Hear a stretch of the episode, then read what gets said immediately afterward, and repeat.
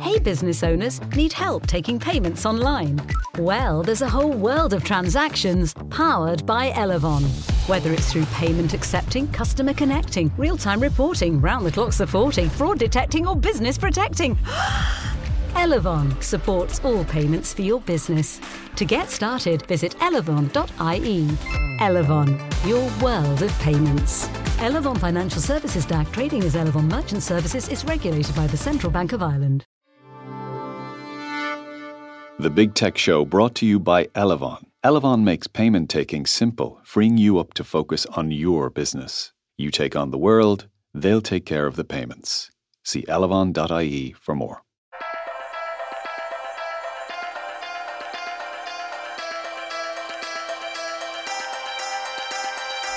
Hello, and you're welcome to the Big Tech Show with me, Adrian Weckler, the tech editor of the Irish and Sunday Independent. This week, we're going to talk about data privacy because I'm joined by Cillian Kieran, the co founder of the New York based startup Ethyca, which essentially is a company uh, with software to automate data privacy, making it easier to meet compliance obligations. Cillian, you're very welcome to the show. Thank you, Adrian. Thanks for having me. Right. First things first. we will get into what Ethyca does and, and how it's, it's set up. But do people care about privacy in itself or just when it results in them losing something? I think we have probably seen a tipping point over the last few years, which is an accumulation of what's happened with Facebook and Cambridge Analytica, you know, announced breaches for airlines, hotels, um, and I think there's an increasing concern about it. I, I think it's fair to say that at, at, this stage, some consumers or end users are more concerned about it than others, and I think there's confusion uh, both in business and for end users of technology systems as to what that represents for them and their personal data. And I could say about this, the, ask the same question about businesses do they mm. care about privacy intrinsically? I, I, see a lot of the marketing statements that they make, but really mm. the only time that they really take action is either when they've suffered a major breach or there's something coming down the line with a heavy penalty. Um, that's essentially, I would have thought, the market that Ethyca, the company that you're a co founder of, is going after, right? Yeah, I think that's fair to say. On, on, the first point of how much businesses care, I think you've hit upon something really interesting, right? There's a sort of economic trend as it relates to compliance or regulation, uh, not just in tech, but I mean, whether you look at banking and finance or healthcare, uh, that effectively regulation is sort of a byproduct of a major corporate scandal. And there's a there's a host of correlations between these things and research in the space. So you're right. But by and large, businesses tend to react uh, on the foot of regulation on the back of a scandal It's somewhere in their industry. I think the the reality of the tech businesses, or let's say data driven businesses at large now, which you could say is everything, um, is as a realization of the sensitivity of both the business processes that are being operated by technology and therefore the data they're accumulating. And so regulation is coming very fast. And I think business's sophistication as to how much they care about that varies uh, with that specific organization hugely.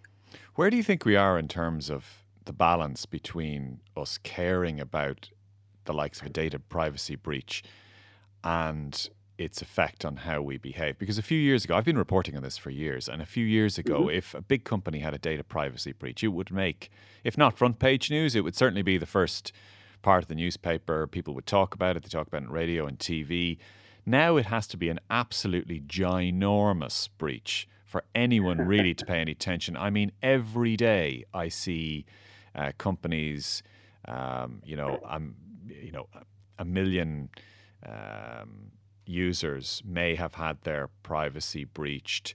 It barely makes yeah. news anymore. And actually, even people looking at it or, or hearing it kind of ignore it and go, yeah, yeah, yeah, that happens every day.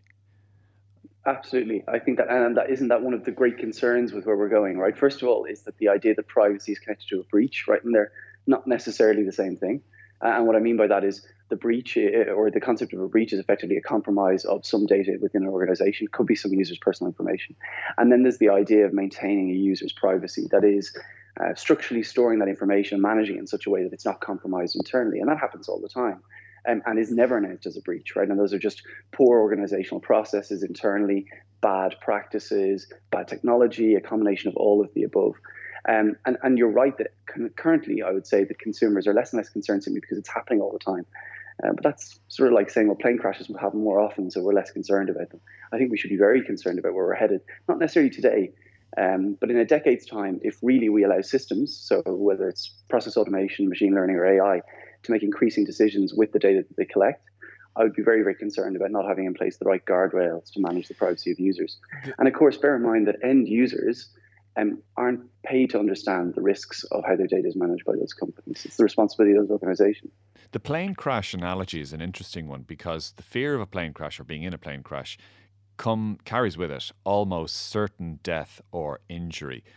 Whereas mm. sometimes it's not clear to me what the sensibility is among ordinary people, what the worst case scenario or even a typical scenario might be if their private their data privacy is compromised. I think a lot of people just walk around and think, well, look, my data is out there. Probably half a yep. dozen bad actors have it. Mm-hmm. Probably two dozen big corporations are either abusing it or using it to the mm-hmm. edge of legality, and I'm still mm-hmm. here and life goes on. Right. Yeah, absolutely. And and it, I think again we're at that inflection point, you could say, in terms of how data is mined or used. Um, in relation to its effect, its effect or impact on the end user. So a lot of what's happening right now seems reasonably innocuous, aside from the hyperbole around Cambridge Analytica. Most of it's about ad targeting or you know, behavioral messaging. The, the challenge, I think, is we underestimate just how complex and sophisticated the compute power behind um, some of that data analysis can be now, right? So there, you know, you, you'll be very aware of this. There are readily available uh, toolkits for pattern matching for, say, for example, early cancer screening in, in images, right? You could do this with a camera from a phone. So the sophistication is pretty low tech at this point. And who's to say that that technology can't be coupled together with a database of images scraped from the web under a Creative Commons license, and then assess people for um, early cancer propensity, and for an insurance company to then refuse insurance based on those signals. Now, that doesn't happen today, but none of that tech that I've described there is outside the realm of possible, mm. literally right now. Um, and I think that's the concern that we're racing towards. I have two young kids, um, and when I think about where they'll be in 15 or 18 years' time as compared to where I was, um, you know, at their age, 20, well, 35 years ago, um, the, the rate of change in tech uh, means that we have no understanding of what we'll be doing with that data in 18 years' time, but the complexity or sophistication in, in how we can mine it and the risks associated with that. And on the point of compromising your privacy, uh, Ireland uh, still relies reasonably on pretty solid paper trails, right? But I've been living in the US for a very long time. And as it happens, pure anecdote, about two weeks ago, my credit history was stolen mm. for the first time um, and was compromised and it's prevented me from uh, moving home, as it turns out, which has been a huge sort of hmm.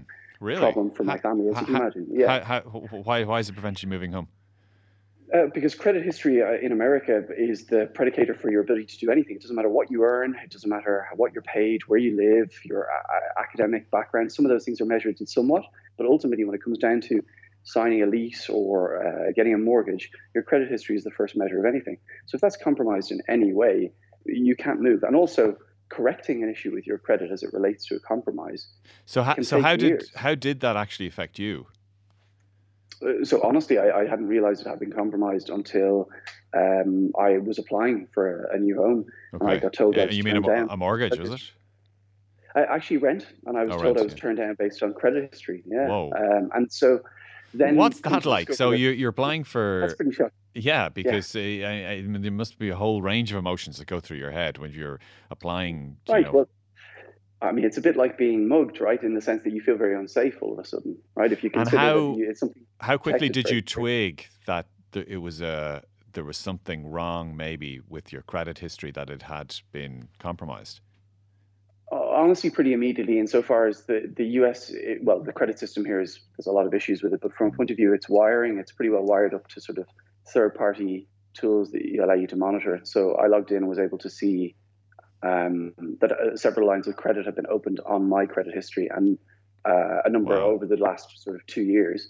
Um, and and had affected my credit score effectively. So what what can you so, do about that? well, I, I, as it turns out, it, it can take up to two years to resolve it, and it's an entire legal process.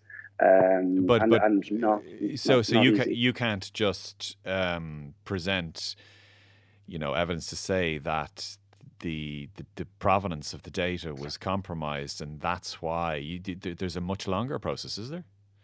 A much longer process. And you hit upon the whole key of this. The provenance of the data is the very issue, right? There is no, uh, and bringing this straight back to privacy or how data is managed in any organization, there is, we, we uh, we've assumed the sanity of pipelines of data for all time, right? Like from sort of engineering in, in guys' garages or bedrooms to today.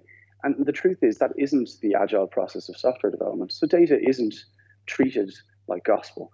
Um, and it's not monitored in that way. And so what I mean by that is we don't, you know, we don't have supply chains for data. We don't do what we do with data for food. So we've no idea where it enters the system more often than not, or how it leaves it, or how many actors have touched on it. And so validating the sort of sanity and safety of the pipeline of any data in any organization is nearly impossible. So in the case of my credit, confirming understanding how it happened and mm.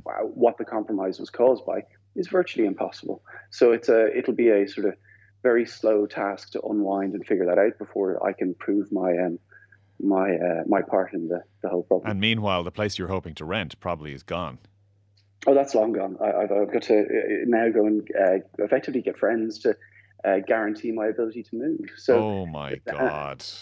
I hope you have some right, good friends. Yeah. I have some very, very kind friends. Don't worry, that's okay. But but my, my point in giving you that example is that we don't currently, for example, in Ireland, have a credit system in the same way. The UK is one, not not maybe as sophisticated as the US. Uh, many Asian markets operate entirely on credit systems, scoring systems like the US. Mm-hmm. And, and that's a very small example of basically data driven decision making, right? And, and it's entirely uh, quantitative, and, and, that's it.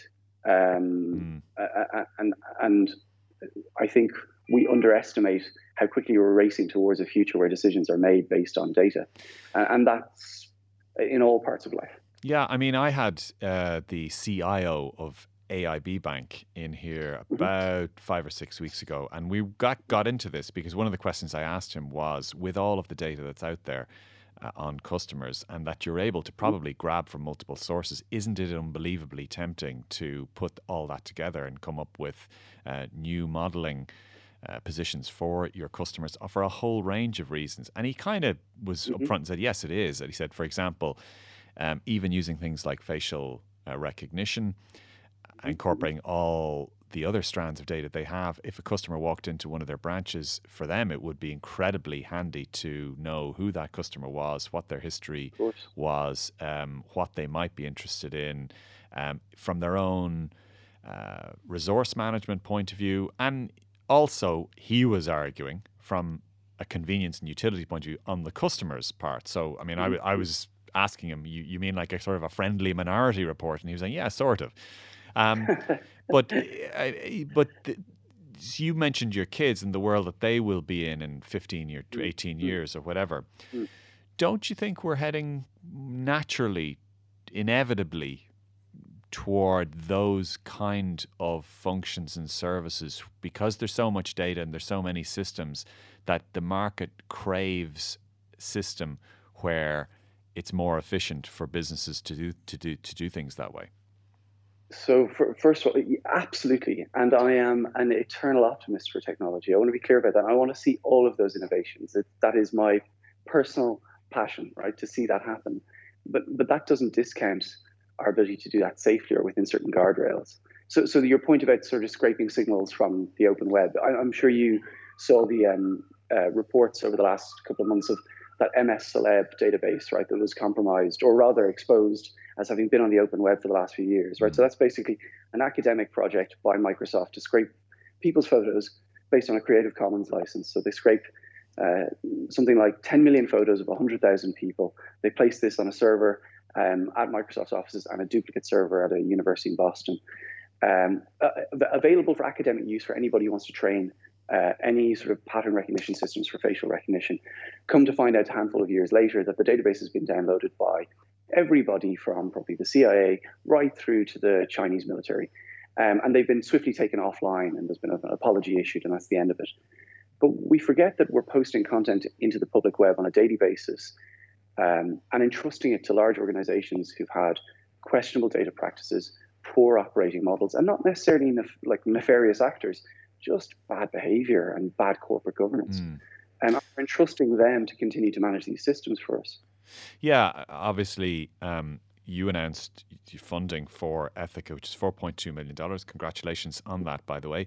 Um, you announced that last week, and that was the week that Facebook uh, announced that it had agreed to pay a $5 billion fine to mm-hmm. US FTC, and it may be facing further fines here in the EU. Our own data protection commissioner, Helen Dixon, says that has signaled that she's going to have a few judgments um, coming down the line against Facebook and other big companies uh, later this year. Um, but that is presumably one of the companies that everybody's attention is on when it comes to using or abusing, whether it's by mm-hmm. design or by mistake. But the case of Facebook maybe could be used as a proxy for a lot of big companies and corporations because even though they say that a lot of this abuse of data is purely because they've moved so fast and broken things.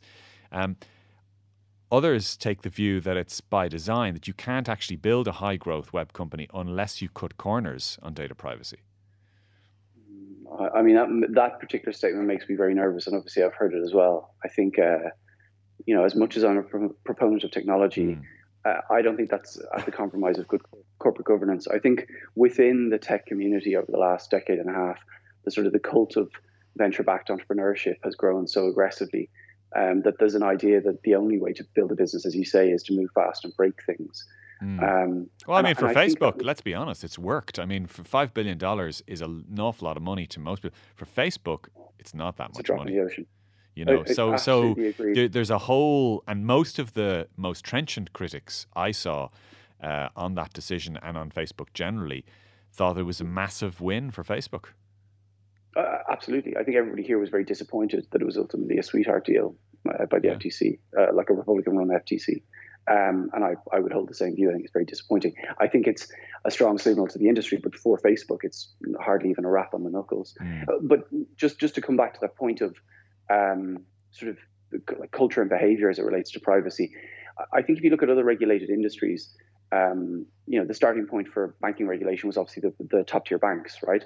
Um, and again, regulation, all of the data points to the fact that regulation tends to be uh, a, a knee jerk reaction response to a specific scandal. So it's imperfect by its nature because it tends to try and um, effectively remediate a past scandal rather than plan very well for the future. And there's a, a, whole ton of research about the fact that actually regulations don't always capture the issues that might occur in the future, which is one of the challenges that we see in banking or healthcare. Um, I think to the point of tech in particular, the challenge here is it's it, it's a cultural shift that's needed in an industry that hasn't been regulated before. So if you consider the whole sort of the lovely myth of guys working in the garage building products in the 80s, uh, back then it's games and calculators and relatively low-fi infrastructure, and it, it, in a strange way, quickly but very quietly spreads throughout society. Insofar as it starts to underpin the fabric of infrastructure that we operate, whether it's air traffic control systems, banking uh, right through to media, uh, politics, etc. And we end up where we are today. But at no re- at point in that journey was it heavily regulated. So the industry didn't develop good behavior or good practices. And, and as a whole, I think the industry shocked that it's being asked now to be regulated. Mm. Um, but it's not going to recede. I mean, as sort of, let's not just say data, but as technology enabled services and systems become uh, more commonplace, it's an inevitability that we will regulate them. Yeah, I mean, before we came on this call, um, you're, you're, talking to me today from New York. It's early morning there, by the way, so thank you very much for uh, getting up and doing that. Um, but we were going to talk on WhatsApp audio. When we do calls uh, online, we often do it on WhatsApp audio because it tends to be slightly more reliable. Hey, mm-hmm. hey, by the way, tip to podcasters: uh, WhatsApp audio is slightly more reliable than Skype, for example. We're on Skype now, but the reason we're on Skype is because you um, said you don't have WhatsApp, and you said there's a variety of reasons you don't have it. Now we, we didn't get into mm. it, but may I ask, mm. is that related to your uh, issues with the way Facebook does privacy, or, or are there other reasons? The short answer is yes, but I'm very conscious that I'll uh, I'm I uh, instantly expose myself by admitting that I have an Instagram account, for example. So mm-hmm. I'm very very aware that they have more than enough data about me, but I choose not to participate in the other systems that they offer. Mm. Um, I, I know the whole end-to-end encryption piece with WhatsApp, understand its penetration and, and the use by everybody on the planet. Um, I, I, I would prefer not to support another service from Facebook. Yeah, it's a it's purely a personal decision. It's mm. not a belief that they're listening to me or anything else. It's simply a personal choice not to not to use more of their tech. Well, I'll tell you, I'll tell you one thing that you're entirely justified. You are not missing out with all the nonsense in the WhatsApp groups from the community organizations and parents groups and school and this and that and old school friends and and and then also all the, the defamation, the libel. It's absolutely incredible yeah, what people feel that they can say on an end-to-end encrypted service in a group um, about mm. someone or about something uh, and right. get away with it. Yeah, exactly. Their little safe space. I mean, here in the tech community in New York, I've been shocked at how many people use Confide as an encrypted messaging platform. Mm. Um, and and the things that get shared through Confide, I wouldn't expect someone to say to me in person or ever. Mm. Um, and that blows my mind. Completely blows my mind. You see, this so, is this uh, is the issue, isn't it? It's human beings. It's people. I mean, there's been a lot of talk. Uh, about social networks and online services and whether they're good and they're bad. And when the the wrinkle of uh, these services only really reflecting what human beings themselves do and think, the the answer to that comes back: yes, that may be, but they're weaponizing those worst instincts. Um, yeah, and I've so, some sympathy with, with, with that view because you, you will write or say things, you know, in, in an encrypted uh, way to somebody that you may not say to their face. Absolutely, no question. And, and look, it reinforces the sort of very odd echo chamber. I'm sure you watched The Great Hack already, Adrian. Um, I haven't seen it yet, actually. Uh, oh, interesting. Uh, so I, I, only watched it myself two days ago, mm-hmm. and um, I won't spoil anything you already know, but um, it's just fascinating to see reinforced the sheer volume of data that was collected on users yeah. and how it was effecti- effectively weaponized. Right, that that is the word that was used. It was weaponized in mm. in some use cases in small sort of island states to sway elections mm-hmm. in ways that are just unfathomable. Mm-hmm. Um, so, yeah, I do think it's useful that we're having that debate. We're, we're not going to go down this rabbit hole, but um, I, have said many times before in this podcast that uh, the more and the deeper the analysis of how social networks mine data for you know t- to use mischievously in elections mm-hmm. uh, is welcome. Not least because it brings a comparison with traditional media, of which I am you know, a paid member and its practices. Like I, I've said many times, I really do wonder whether who was more to blame for Brexit, for example, the Daily Mail or Facebook. And I don't think it was Facebook, frankly, you know, in terms of, you know, mm. made up stories. But uh, that's that's a conversation for uh, for another time. A um, couple of other interesting things about you. You have a twin. I do, an identical twin, yeah. And I know because I interviewed him about a month ago, um, or rather, it's a small world. Uh, yeah, it, it, was an off the record briefing. So he is uh, the global data protection officer at Twitter, uh, and he's and he's Irish, and, and he was over in Dublin. And uh, mm-hmm. but there was a few things I wanted to ask you, uh, not a few things, one or two things, because it's a data privacy thing. You now are both in the data privacy field, um, yes, essentially. Um, mm-hmm have you have either of you tried fooling Face ID on the iPhone? um, randomly, this is totally random anecdotal knowledge. We we both had very bad accidents on either bicycles or motorbikes. So although we're very similar looking, it doesn't pass. We both got sort of bust up faces and oh, broken noses. So, okay. So yeah. So so it won't work. Um, I think there's a time in life where it would have worked, but uh, mm. not today. I've I I have um, uh, female friends, twins, yeah. who are very, very similar, and and they they can unlock each other's phones if they move quickly over. Wow. Them, so. Yeah, that's yeah. Uh, Apple did put out that warning when they launched Face ID. They said yeah. the only thing you could really fool it consistently is if you had yep. identical twins.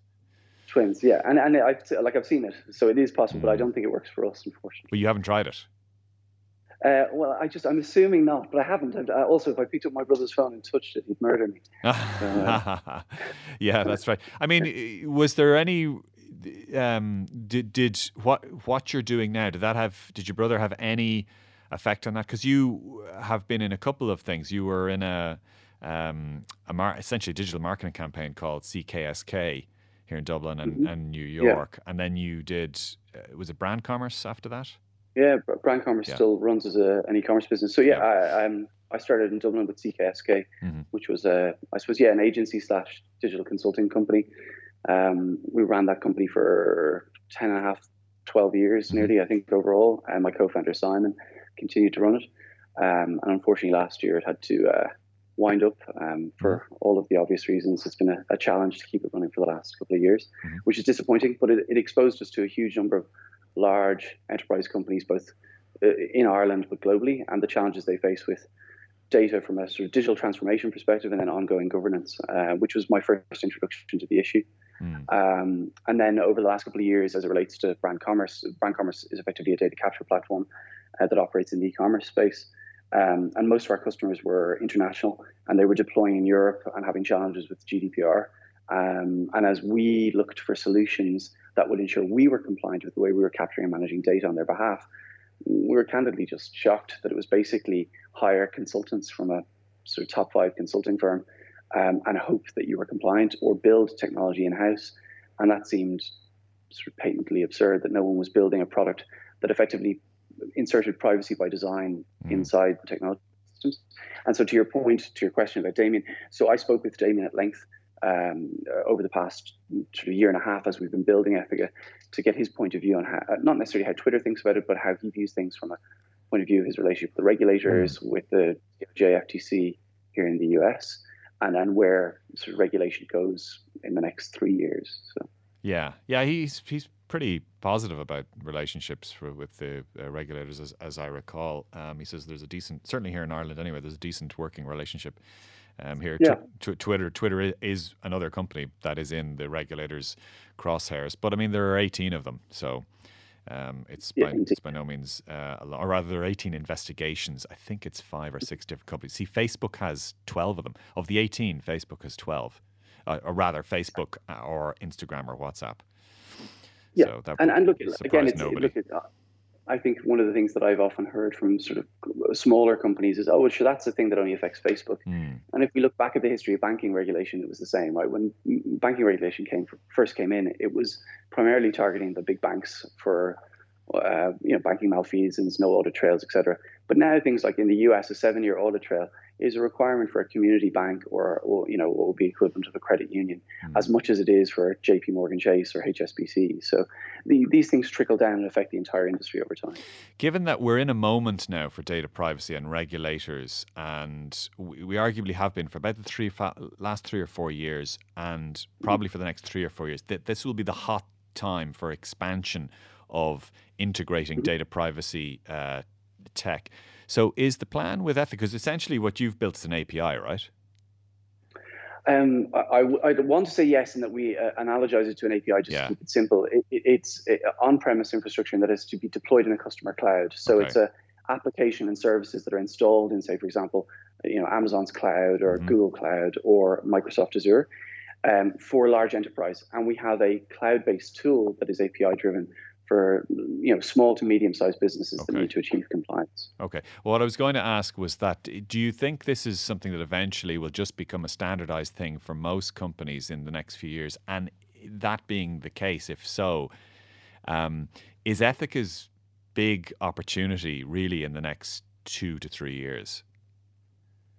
Yes, definitely. Um, it, I, it's interesting that you say that you know privacy has been a hot topic for the last three years. I think in Europe it has been, and for those U.S. businesses operating in Europe, it has been. Mm. I think when we look at the U.S. and other markets outside of Europe, um, privacy is probably only creeping into their purview right now. Even in the U.S., California privacy law comes into effect in January of next year, and that's sort of focusing the mind in, for corporations here in the way that GDPR did in Ireland a few years ago.